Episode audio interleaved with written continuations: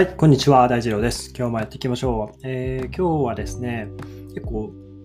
暗号資産、え、仮想通貨触っているユーザーの方向けにも注意喚起ですね。これはやばいなと思ってまして、えっと、ディープフェイク動画って皆さん聞いたことありますかね？あの AI とかを使って、と有名人、まあ、セレブリティの顔をですね、えー、まあ、顔を変えるんですよね。顔を変えて、その人になりすまして、え、動画を配信するみたいな形、まあ、動画編集ですね。まあ、これでですね、イーロン・マスクさんの、顔を、まあ、その、あとあるか、とある動画ですね、えー、どうやどうやら TED の、え、トークの動画が使われたそうなんですが、そこでイーロン・マスクさんの顔が使われて、あたかもイーロン・マスクさんが喋、えー、ってるかのように、DEX に30%、あと、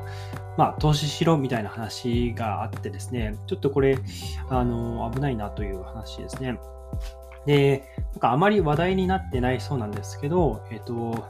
ツイッターで、えー、共有された問題の動画らしいんですが、えっと、ちょっと概要欄にいつも通り、えっと、今回コインテレグラフさんの記事貼ってるので、このコインテレグラフさんの記事の中に、えー、ツイッターの、えー、切り抜きあるので、そこから見てください。あの、うん、わかんないですね。これ言われないと。はい。で、えっと、この動画自体は仮想通貨を預け入れることで30%のリターンを、えー、得ることができる、えー、暗号通貨プラットフォームを宣伝するっていうディープフェイクですね。これをイーロン・マスクさんが30%リターン出るよって、えー、話している、え、動画なんですね。で、これがですね、まあ、ご本人、イーロン・マスクさんも反応していて、あ絶対私じゃないと、え、話してるんですけども、ねえっと、イーロン・マスクさんがもう本当に今一番、えー、お金持ちでもありますし、非常に影響力が高い人なので、これはですね、非常にまずいというか、あの特に個人投資家を狙われて、えー、攻撃されるんじゃないかっていう、あの本当にそういう、まあ、機関投資家とか、あとは、まあ、本当にそういう大きい企業とか、えー、に使われるというよりかは、まあ、個人をあのダイレクトにあの one to one のコミュニケーションで、まあ、こういうあのディープフェイク、ディープフェイクですね。実はこれ、まあ、リアルタイムでも顔を変えることができるようになっているっていうぐらい、今技術がすごい進んでいて、あの、まあ、ズームの通話とかすると、あの、まあ、ちょっとね、遠目で見ると全然わからないくらい、その人、本人に見えるぐらいですね、えー、うまくこう、巧妙に、作られているというものになってますね。で、まあ、マスクさんは、まあ、この動画に対してはそこまで反応はしないんですけども、まあ、先日のツイッターの買収ですね、めくって、まあ、でプラットフォーム上で自由な発言ができるようにしたいっていうのを、まあ、すごく推進していきたいって約束している一方で、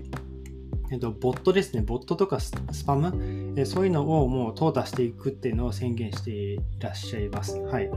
あの、まあ、完全に排除していくという話ですね。まあ、これは当然かなと思います。頑張ってほしいなと思います。で、まあ、ディープフェイクはですね、まあ、画像、動画、音声を使って、もうね、あのご本人のように喋ってるので、まあ、こういう、まあ、偽の情報とかに、えー、騙されないように、えー、注意していきましょうという、え、お話ですね。で、あとはですね、ちょっと中国また規制が強くなってるなって話で、えっと、ステップンですね、えっと、規制の対応のために中国本土のユーザーをブロックへっていうことで、ソラナと BNB ですね、バイナンスコインの、えー、バイナンススマートチェーンか、えー、ベースに作られている、えーまあ、ムーブトゥアンのゲームですね、ステップなんですが、えー、現地、まあ、中国のコンプライアンス上の理由から中国本土の本土に拠点を置くすべてのアカウントを生産する予定だっていうことで、えまあ、中国に長期滞在する予定のユーザーには、え可能であれば資産を売却するようにって、まあ、ステップからも、えアドバイスしているというところでですね、まあ、こういうことが、まあ、中国のユーザーって非常に多いですよね。まあ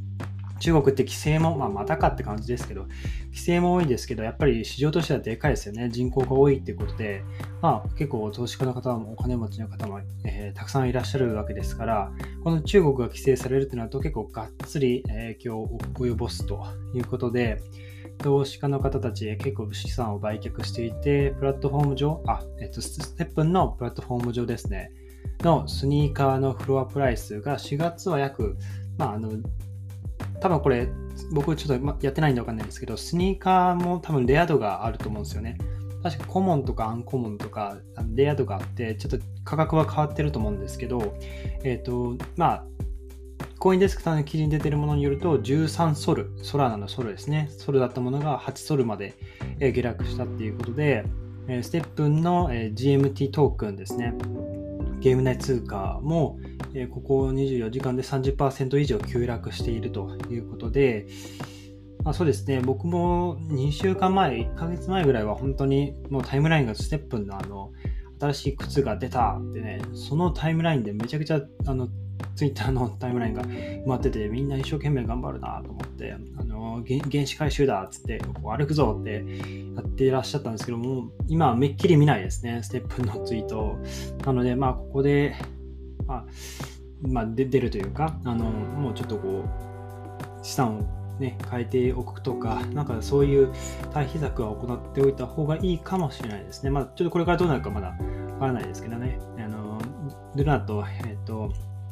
まあ、テラか、テラの一件で、えっとまあ、仮想通貨市場全体がこう落ち込んでいる、えー、ちょっと冬の時代がまた来たなっていう感じなので、まあ、ステップンはね、全然それとはまた違うんですけど、まあ、こういう国単位でのでかい規制が来ると、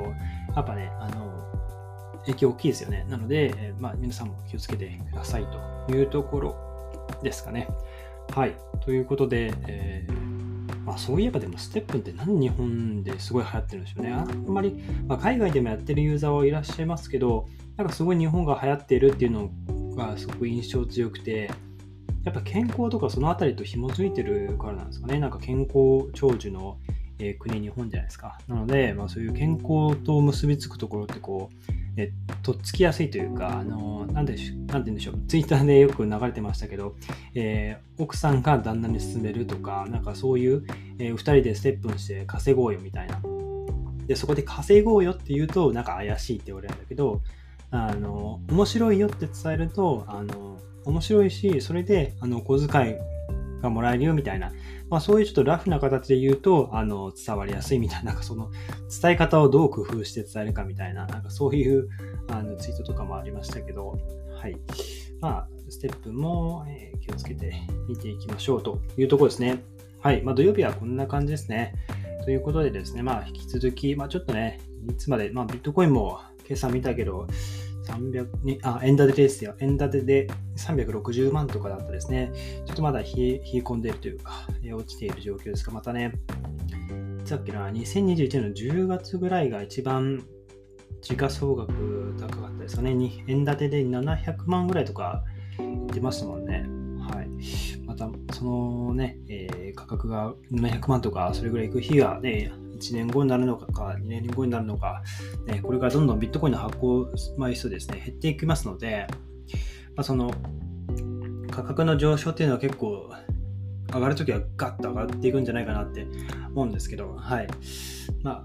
買うか買わないかは、まあ、本当にご自身の判断でやっていきましょうということですね。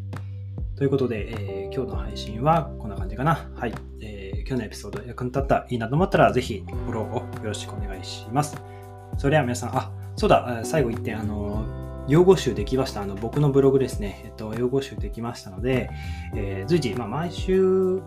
ですね、えー、1つか2つぐらいあのアップデートしていこうかなと思ってます。で、結構最初は基本的な、まあ、ブロックチェーンって何だろうとか、ブロックチェーンを構成するものって何だろうとか、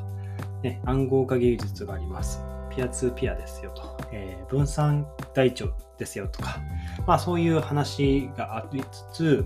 えビットコインって何だっけ？とか、えっと、トランザクションって何？とか、まあ、本当に割と、ね、その Web3 で使われる用語で、えー、割と簡単なものから集めていきつつ、まあ、この間紹介したような、まあ、新しい概念ですね、まあ、あのソウルバウンドトークンとか、あのイーサリアムの創設者のビタリック・ブテリンさん氏が、えーまあ、新しくこう提唱し始めている新しいトークンですね。まあ、NFT のちょっとこう進化版みたいな感じですね。あのいろんな用途があるんですが、まあ、こういうものとか、はい、紹介もしていきたいなと思います。はい。ということで、えー、ぜひ見ていってはいかがでしょうか。ということで、今日のエピソード役に立った、いいなと思ったらぜひフォローをよろしくお願いします。それでは皆さん、素敵な一日をお過ごしください。また明日お会いしましょう。